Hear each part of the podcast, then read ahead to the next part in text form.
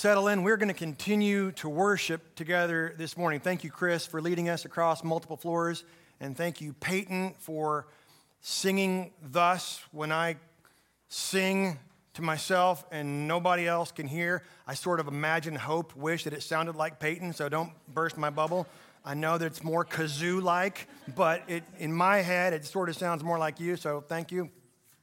I do want to issue greeting and say we're glad that you're here. It's no accident that you're here. We say this all the time, but I want to say it again.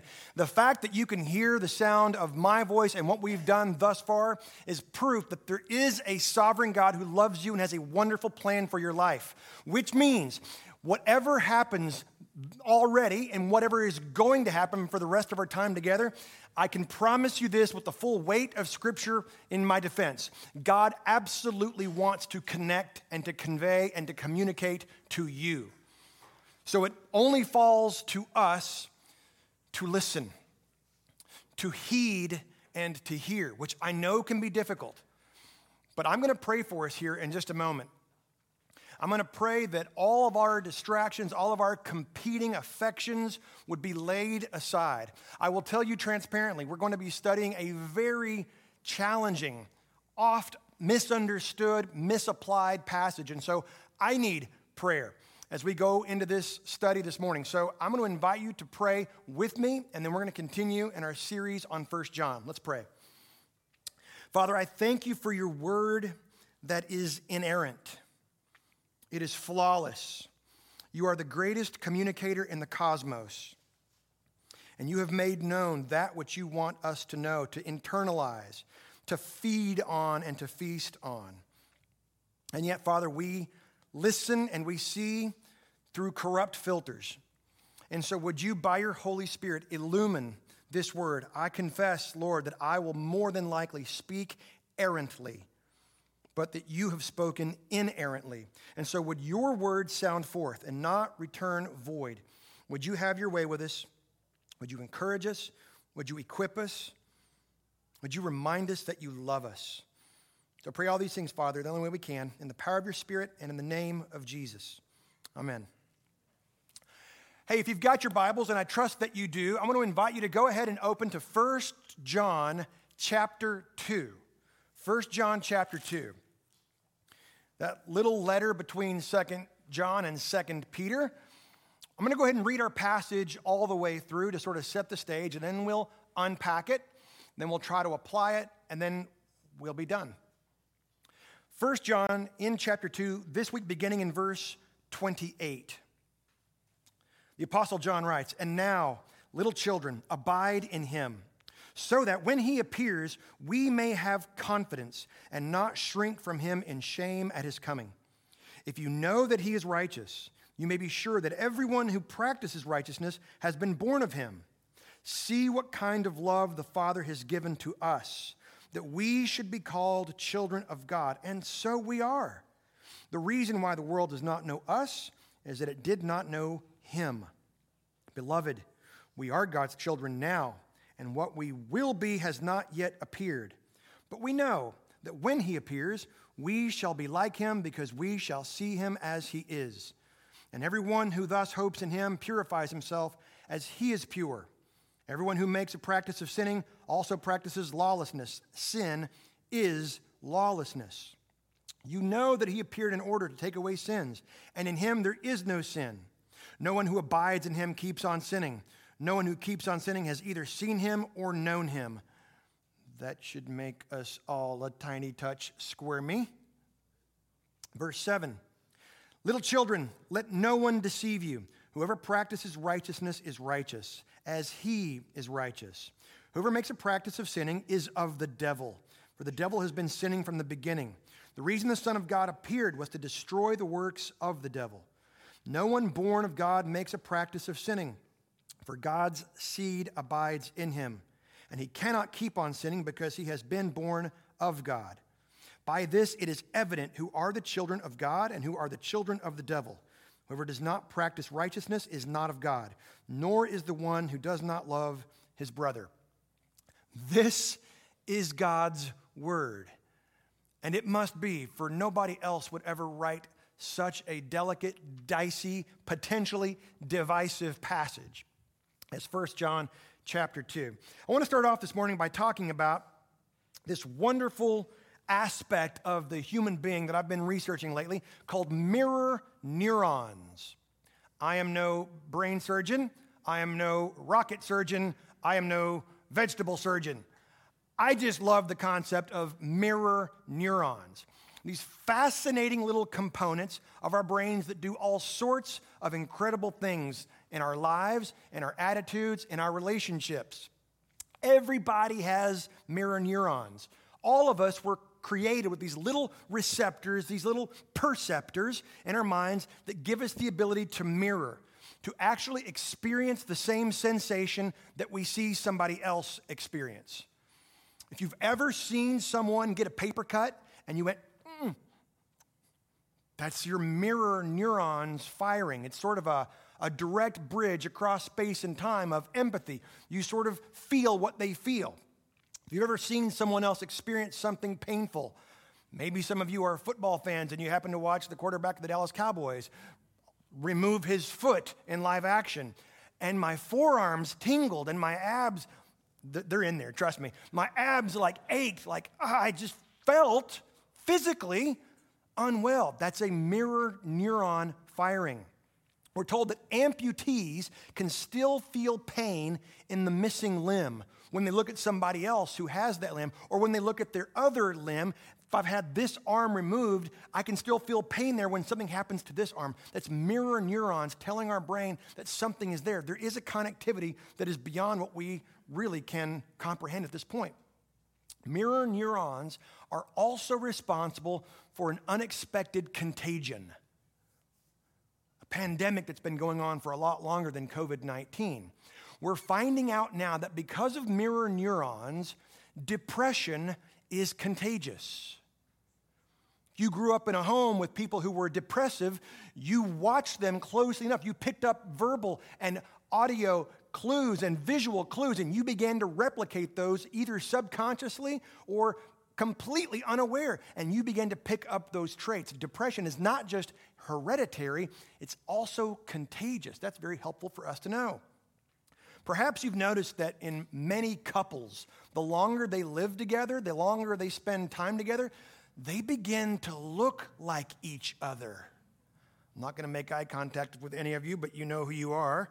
I mean, yes, my wife and I both have very straight hair. I know.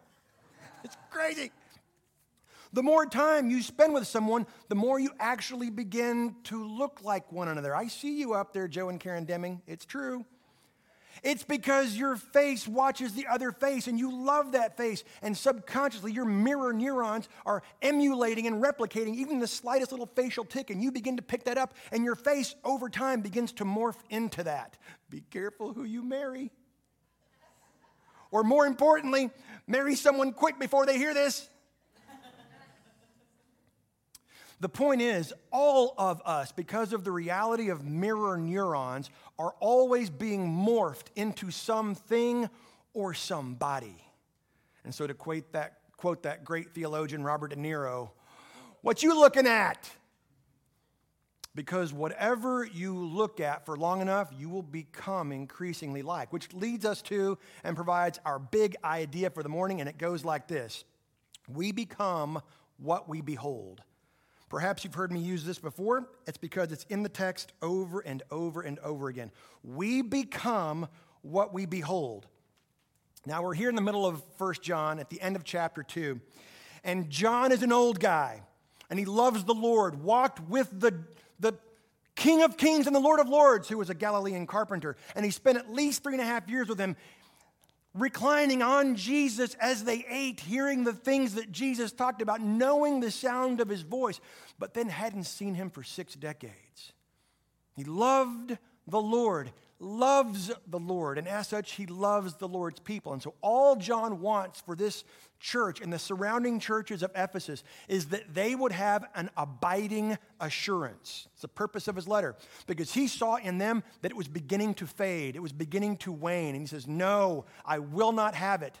You are to have abiding assurance. So let me very quickly unpack this passage as, uh, adequately as I can. Again, asking permission proactively to speak errantly. I'm probably going to say some things that I don't quite exactly mean. It's going to come out a little bit strange.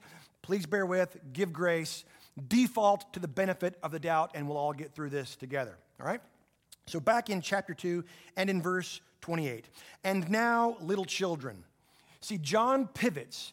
Last week, as we got to the almost end of chapter 2, John was exhorting them to abide in the announcement to, to go deeper and deeper into the great story, the good news. Live, make your locus of life the gospel. And now, little children, it's not a term of condescension. It's John saying, Gosh, my, my forearms tingle. I hurt for you so bad. I'm crazy about you all. Abide in him, live in him. 23 times John will use the verb abide, meno in the Greek. No other New Testament writer really uses this term. It's a favorite of his, and I get the impression it's because of the time that John spent with Jesus. And he just couldn't get enough of looking into the face of Jesus and abiding. And he'd give anything to be able to do that again. And right now, he is. Abide in him, so that, always look for the so that's. They answer the question, why? Why should we abide in him? So that when he appears, not if, when he appears. Do you see? Jesus is coming back. That is a clear declaration that he is alive. He's not some pitiful martyr, some radical re- rebel rabbi from the ancient Near East. No, he is God. He is alive and he's coming again. So abide in him, so that when he appears, we may have confidence and not shrink from him in shame at his coming. This verse has been misapplied, misunderstood for a couple millennia. This does not in any way, in any way, suggest the potential or possibility of a loss of salvation. It is to say, however, that, hey, those who are not prepared for his coming, you've not even thought about Jesus for three or four years, when he comes in an instant, you, uh, that'll be awkward. You will have shame, not a loss of salvation, but you haven't even thought about the one you claim to love, your Lord of Lords, your King of Kings, this death proof Savior that we worship. Abide in Him, live in there, so that when He appears, you will have confidence. You'll be knocking people out of the way to get to the front of the line to hug this Jesus. Not really. I will be. So that you will not shrink from Him in shame at His coming. If you know that he is righteous, you may be sure that everyone who practices righteousness has been born of him. Hi, hi, hi. So we might synthesize it down thus righteous is as righteous does. But please understand, when John talks about righteousness, he's not talking about being moral and decent and good or even voting the right way. this is righteousness. We know, he says, verse 29 if you know that he is righteous, which he is, you may be sure that everyone who practices righteousness has been born of him. Why does John make a big deal about this? We have to remember. I have hoped this is my sixth sermon in First John, and I've tried to say this every single week. First John is a letter written by a person to some people in a place at a period for a purpose. It's not just these meandering musings of an old guy. He's writing for a specific purpose. We are not the original recipients. They were dealing with a thing, and that thing was the false teaching of Gnosticism and Docetism that said Jesus could not possibly be God. The man Jesus could not possibly be God, but Messiah could not possibly be a man.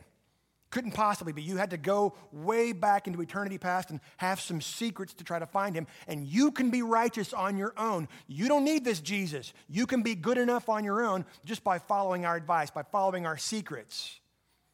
John says, I will have none of that. There is no righteousness apart from Jesus.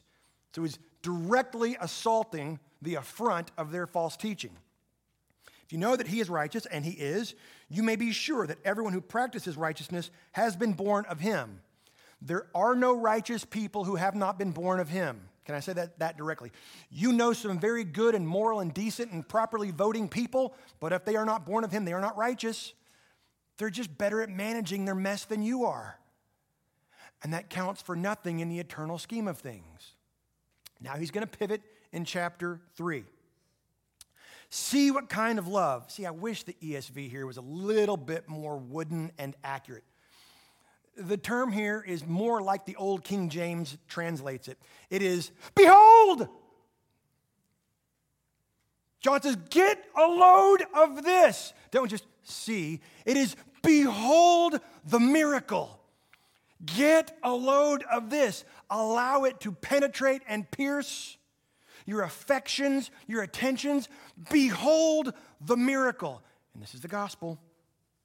See what kind of love the Father has given us. Ah, it's too vanilla. That's why it's lavished upon us, slathered us. See what kind of love the Father has given to us. That is the gospel. The undeserving receive the ultimate by the good and great and sovereign and glorious. While we were yet sinners, God said, They're my favorite. And He sent His sendable self, the Son of God, the Christ, to die in our place. Behold, what kind of love the Father has given to us, that we should be called children of God, not tolerated by God, not merely accommodated by God. No, no, no, no. Children. Some of you know this. Nobody in your world has the kind of access that your child does, sometimes even including your spouse. If your two year old says, Daddy or Mama, the world has to stop, you've got to respond. That we should be called children of God. And he's going to get into this a little bit later. We never lose that station nor that identity. No matter how bad your kids mess up, they're still your kids. The relationship might be slightly dented and out of sorts, but the ontological, the reality of the relationship never changes. Behold the miracle of love the Father has given to us that we should be called children of God. And so we are. This is a great pastoral, apostolic giving of identity, a reminder you are children of God. Nothing else even approaches the level of that magnitude. You are a child of God Most High. The reason why the world does not know us is that it did not know him, rejected God, rejected his son. So don't be surprised when people don't understand who you are, who you love, what you believe, and what you live for. Verse 2 Beloved, see, John won't quit. This old guy's got no time for just literary gymnastics. Beloved, that's the gospel. You and I are loved in spite of ourselves. God has a reason for loving you, and you aren't it. Such good news. Because if you were the reason, you're probably going to be out of luck like me. You are beloved because God says so. The ultimate parent, He's the one that can say that. I love you because I say so. Beloved, we are God's children now. Now, 1 John 3 2 may be one of my favorite verses in the Bible ever, or at least it is today. And here's why. We are God's children now, and what we will be has not yet appeared. John's going to do some of the most amazing grammatical Greek wordplay. He starts off in present tense, and then he's going to go to what we call the proleptic tense. What is future history? It's as yet to occur, but it is just as certain as what happened yesterday. It's future history. I know that sort of upsets our delicate sensitivities. John doesn't care. We are God's children now, and what we will be has not yet appeared. That should start us salivating. Wait a minute. The appearing, he's already talked about the appearing. Jesus? Oh, yes. We are God's children now, and what we will be has not yet appeared. But we know that when He appears, because He's coming again, this next clause ought to take us away. John says in chapter 3, verse 1 Behold the miracle that we are loved. It's astonishing. We have all that we need in Christ, the Father's love. We have all that we could possibly imagine, all of our wants, all of our desires, all of our lusts that we talked about two weeks ago. All of that is actually satisfied in God. All of our insecurities, all of our uncertainties, all of our fears, uncertainties, doubts, all of those things are all satisfied in God now. That's present tense. But wait, by the time we get to verse 2, it just gets better. That's who we are now, already, already. And what we will be has not yet appeared. He continues on, because we know that when he appears, we shall be like him. Because took me years and years and years to wrestle with this word placement and understand. We shall see him as he is, and we shall be like him because we shall see him as he is. What's he like? 7.2 pound baby Jesus in a little manger out in a cave someplace. Nope, that's not who Jesus is. So he was for a very brief moment. No. Jesus wearing a tuxedo shirt because I like my Jesus to party a little bit. Nope, that's not who Jesus is anymore either. Nope, never was, point of fact. Who is this Jesus that we shall be like? For that, we have to get John's description of what the risen Lord Jesus is like. So I'm going to turn to Revelation chapter 1. And I'm going to read this.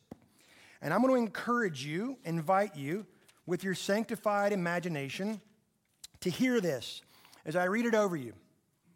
And close your eyes. We've got security stationed around the room. Nobody's going to take your stuff unless it's really valuable. To close your eyes and allow your heart and your mind to envision this.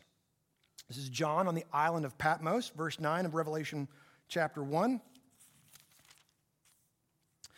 I, John, your brother and partner in the tribulation the kingdom and the patient endurance that are in Jesus, was on the island called Patmos on account of the word of God and the testimony of Jesus. I was in the Spirit on the Lord's day, and I heard behind me a loud voice like a trumpet saying, Write what you have seen in a book and send it to the seven churches to Ephesus and Smyrna, Pergamum, and to Thyatira, and to Sardis, and to Philadelphia, and to Laodicea. Then I turned to see the voice that was speaking to me, and on turning, I saw seven golden lampstands. And in the midst of the lampstands, one like a son of man clothed with a long robe and with golden sash around his chest. The hairs of his head were white, like white wool, like snow. His eyes were like a flame of fire. His feet were like burnished bronze, refined in a furnace. And his voice was like the roar of many waters. In his right hand he held seven stars. From his mouth came a sharp two edged sword, and his face was like the sun shining in full strength. When I saw him, I fell at his feet as though dead, but he laid his right hand on me, saying, Fear not, I am the first and the last. This is Jesus. This is Jesus right now. When he appears, we shall be like him. Why? Why, John? Why? Because we will see him as he is in an instant, every single mirror neuron you and I have will fire. And everything that is not of Him, that is of the corruption, the fallenness of the world, is gone. We will be like Him because we will see Him as He actually is now. And it will be complete. Now we have to understand that that's what John's talking about, or the rest of this passage will make no sense whatsoever. We're going to get into some whitewater passages in verses 3 and following. You have to understand that that's what John's talking about. That's already and not yet. It has begun. We are God's children. What we, what we will be has not yet appeared. Jesus, but when he does, we will be. Will we ever be God? Of course not but we will be like him in his resurrection body. What does that mean? I don't know exactly. I invite you to study the passages in the Gospels where Jesus in his resurrection body just shows up in places behind locked doors. He cooks great fish. I don't know exactly, but it's going to be way better than we can ever imagine. So then, verse 3 And everyone who thus hopes in him purifies himself as he is pure. John's going, Is this not true of you? Is this not your hope? If it is your hope, you will be busily anticipating the arrival of the King of Kings and the Lord of Lords. I know most of us here are probably not British, but if the Queen of England was to swing by your place this afternoon for tea and Pop Tarts, you'd probably vacuum. You probably would, just because, I mean, it's the Queen of England for Pete's sake. Times a gajillion. He's coming and he's coming quickly. Nothing else has to occur on the prophetic calendar before his return.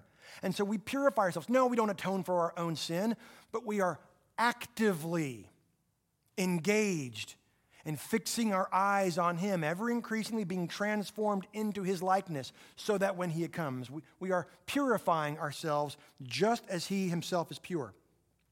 Verse 4 Everyone who makes a practice of sinning also practices lawlessness. Sin is lawlessness. Now, I wish this is the best translation, but it isn't.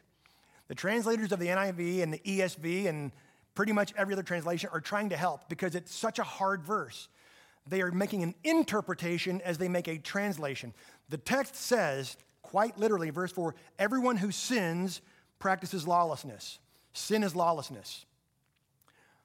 But that can't actually be what's going on because in chapter 1, John says, You're going to sin. All of us sin. If we claim to be without sin, we make God a liar. When you sin, confess your sin, and He's faithful and just to forgive your sin and cleanse you from all unrighteousness. So, what's going on? John's trying to tell them that what the false teachers are spreading, that sin doesn't matter, this body's just going to burn, it doesn't matter, you're redeemed already, you can live however you want in your body. John says that's not true. That is false. If you have that attitude about sin, perhaps you've never actually been regenerated. Perhaps you're not a new creation at all. Anyone who sins is guilty of lawlessness. Sin is lawlessness. The believer had his or her lawlessness nailed to the cross of Christ. That's it. It's over. It's done. It's dead. You will never be accused of lawlessness again. And you will still struggle with sin. It's the already and the not yet.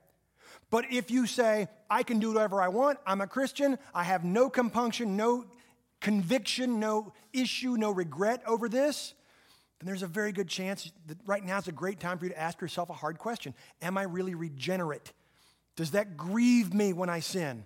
In other words, there's an incongruity to sin in the life of the Christian. When we sin, it conceals who we actually are as children of God. That's not who we are. We're acting outside of ourselves. It's not natural for us anywhere anymore. Is it possible? Yes. But what John's also saying is there's an incongruity of sin now, there's an impossibility of sin later.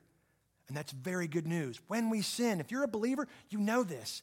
It just puts everything out of rhythm. It's wrong. You're grieved. You're concealing your true identity, which is a child of God, and you're clutching to some other false teaching that that thing will bring you pleasure and fulfillment. It won't, never has. John says there in verse 4 everyone who makes a practice of sinning also practices lawlessness. Sin is lawlessness. You know, one of two purpose statements in this passage, that he appeared in order to take away sins, and in him there is no sin. See, it's an already. You are found by God in Christ. In Christ, there is no sin. He came to take away sin. So, how could you say that it's okay to go on sinning? No, no, no. Jesus came to take away sin, and you're still going to fall. Why? What's going on there? Because judicially, forensically, God has redeemed the spiritual aspect of you, and you are found in Christ. And there's no sin there and yet you are also physical. You're not two separate beings, you have two separate aspects. Your physical being is not yet redeemed. Can I get an amen on the third floor? That's right. Your physical being is not yet redeemed. It's still corrupt and fallen and subject to the corrosion of the creation. But there will come a day when even your physical aspect will be fully redeemed. He came to take away sin and in him there is no sin. Verse 6 No one who abides in him keeps on sinning or sins. Because if that's your reality, abiding in Christ, then sin is not your natural pattern. Sin's not who you are, it's not what you do. There's an incongruity, ultimately, an impossibility. No one who abides in him keeps on sinning. No one who keeps on sinning has either seen him or known him. if I think I can just sin without any consequence, then I don't know this person, Jesus, who loves me, who gave himself for me. Verse 7 Little children, let no one deceive you. Why does he say that? Because they were being deceived. Someone was trying to tell them lies. Whoever practices righteousness is righteous as he is righteous. If you find anyone who actually is practicing biblical righteousness, in righteifying their surroundings, not just being good, moral, and decent, there is a difference. If you find anyone who is actually in righteifying their surroundings, that is of the Lord and the Lord only. They're not just trying hard to be better. Verse 8 Whoever makes a practice of sinning is of the devil, for the devil has been sinning from the beginning. Second purpose statement the reason the Son of God appeared was to destroy the works of the devil. Two purposes. Why did Jesus come? Tells us right here. Take away sin from us and to destroy the works of the devil, who from the very beginning has been trying to thwart, upend, invert the program of God. So Jesus came to upend and thwart and invert the plan of the devil. I say this all the time. It's as C.S. Lewis wonderfully said the rightful king has landed, and we are to be about his campaign of sabotage, of projecting, promoting, purveying righteousness that only comes from and through him. Verse 9 No one born of God makes a practice of sinning, for God's seed abides in him. That's a strange word. Nobody knows exactly what that word means. The seed, is it the spirit? Is it the word? Is it his nature? Yes. Yes. It's all those things. It abides in us, this divine spark. This is John referring to the Gnostics who said, You have some little divine flicker in you, and you now have to travel back through all these different secret paths to try to get to that secret. John says, No, it's in you already. You are a child of God now. God's seed abides in him, and he cannot keep on sinning because he has been born of God. By this it is evident. Wow, here's the evidence. Who are the children of God? Woof. And who are the children of the devil? That might sound sort of harsh, sort of binary to us, not nearly as harsh as Jesus in John chapter 8, verse 44, who told the Pharisees, who were very good and moral and decent, that their father was the devil. And then Jesus passed the plate because they were all, no, no, no, he didn't do that. That was harsh. John's picking up on that same language. You are either born of God or by default in nature, your father is the devil. It's evident who are the children of God and who are the children of the devil. Whoever does not practice righteousness is not of God, nor is the one who does not love his brother. Are we, in fact, brothers for others or not? A great well meaning people, a great number of well meaning people say, listen, I, I, I, don't know about all that other stuff. I just know, I, I just don't want to go to hell one day and I want to go to heaven one day. That's all I know. And sin, man, that's just a part of life that just sort of happens. I'm just going to sneak in the side door smelling of smoke. Not a biblical posture that you and I want to adopt. So we have to ask ourselves is sin for us actually as distasteful to Jesus or to us as it is to Jesus? No. But as our mirror neurons fire, as we look ever increasingly at Him, ever increasingly we know what He knows and we want what He wants. Let me just give you a couple quick landing implications from this passage and we'll wrap this up four quick applications. We've said our big idea again is we become what we behold. And it's a convicting question. What do we actually spend time beholding? What are we looking at? We become, we can't help it, what we behold. First implication doing is the test of being. Doing is the test of being. I'm not saying that doing earns or achieves or accomplishes. I'm not saying that. I'm saying doing is the test of being. I know it's a tired old expression, but I like it a lot. Possession is different than profession.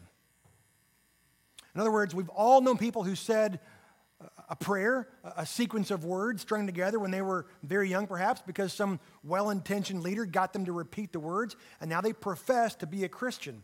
And yet there is no seed of God within them, there is no regeneration, there is no resemblance whatsoever to their Lord and their Maker.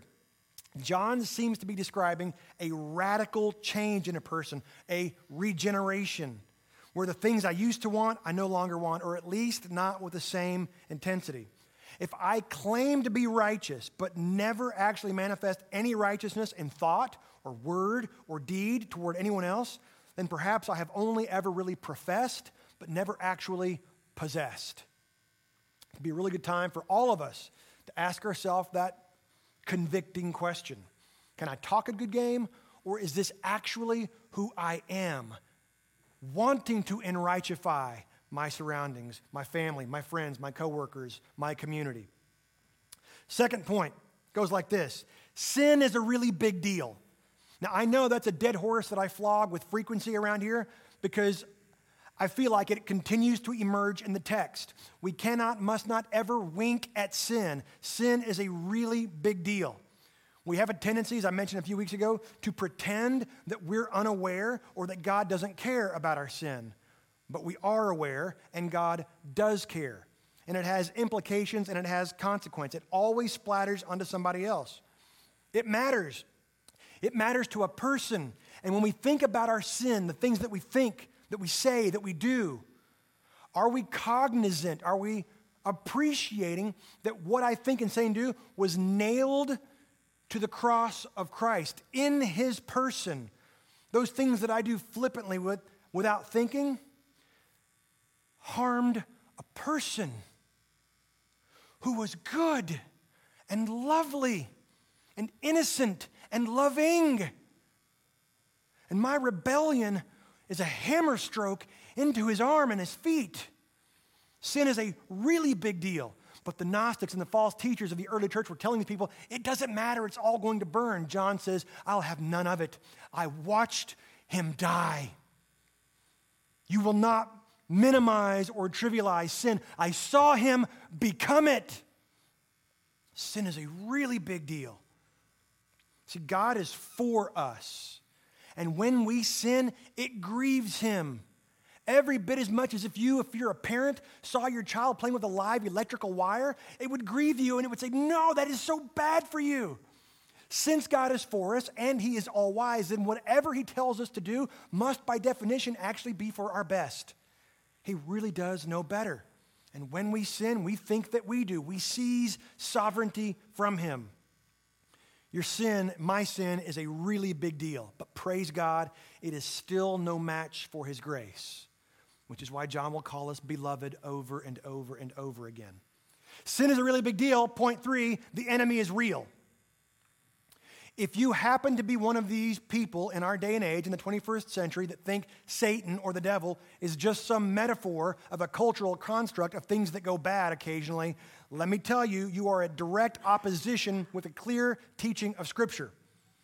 The enemy, the devil, is a real entity. He is a person, not a human, but he's a person and he's active. But he is limited in what he can do. His campaign is sin and death. Please hear that. His campaign is sin and death. And John tells us, why did the Son of Man come? Why did the Son of God come? To take away sin and to undo the work of destruction of the enemy, to undo sin and death.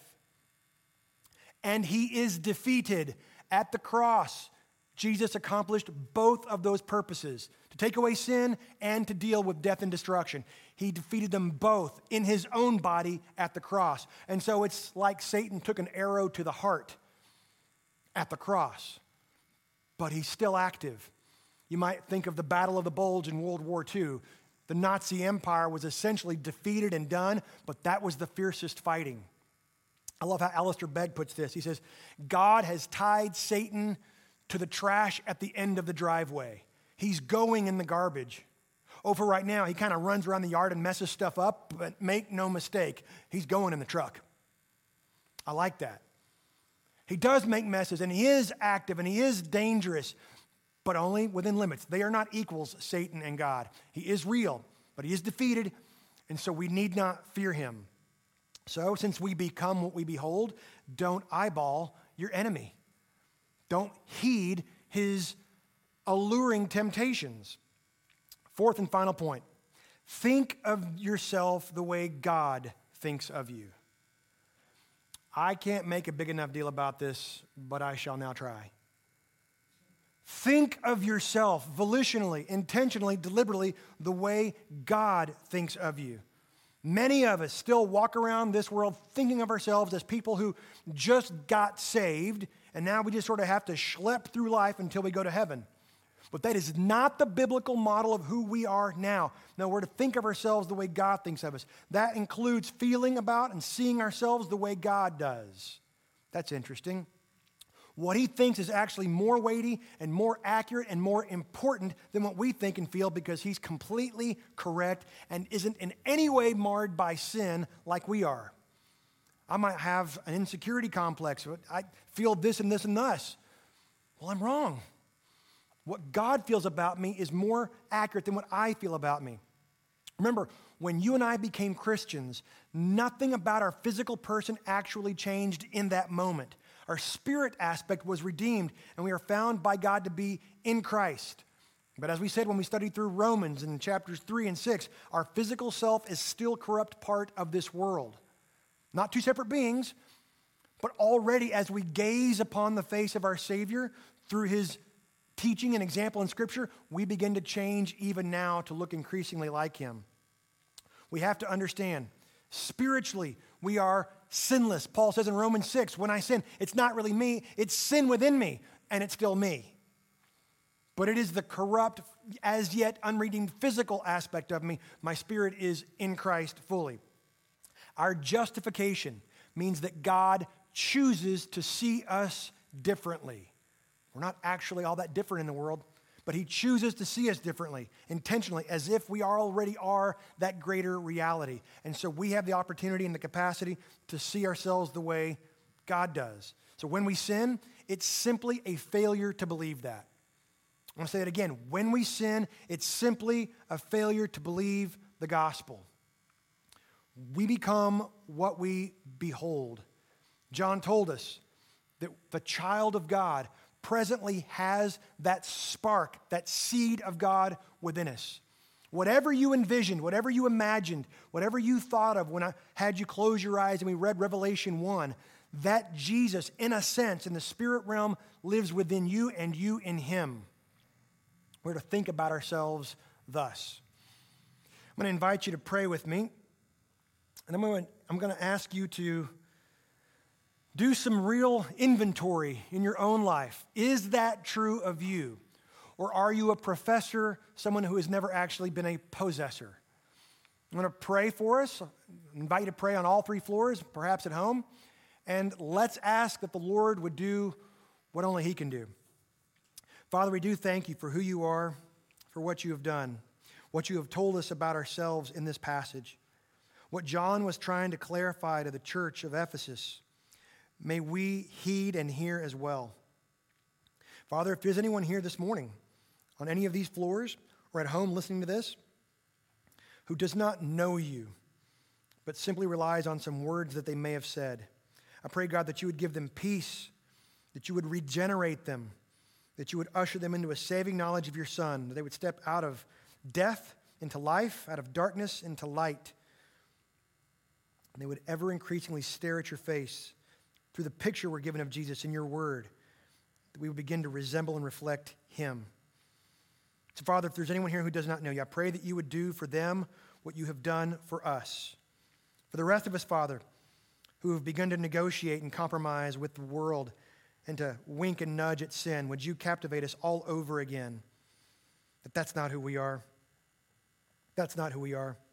And Father, for those of us who are still struggling with sin, either in a pattern or at a point? Would you remind us of grace? Would you comfort us, God, by reminding us that our greatest sin may still be ahead of us? But would you give us grace and lead us not into those pitfalls? Father, we do thank you for your word, for the time we had to gather together to, to this morning. We pray all these things in the power of your Spirit and in the name of Jesus. Amen.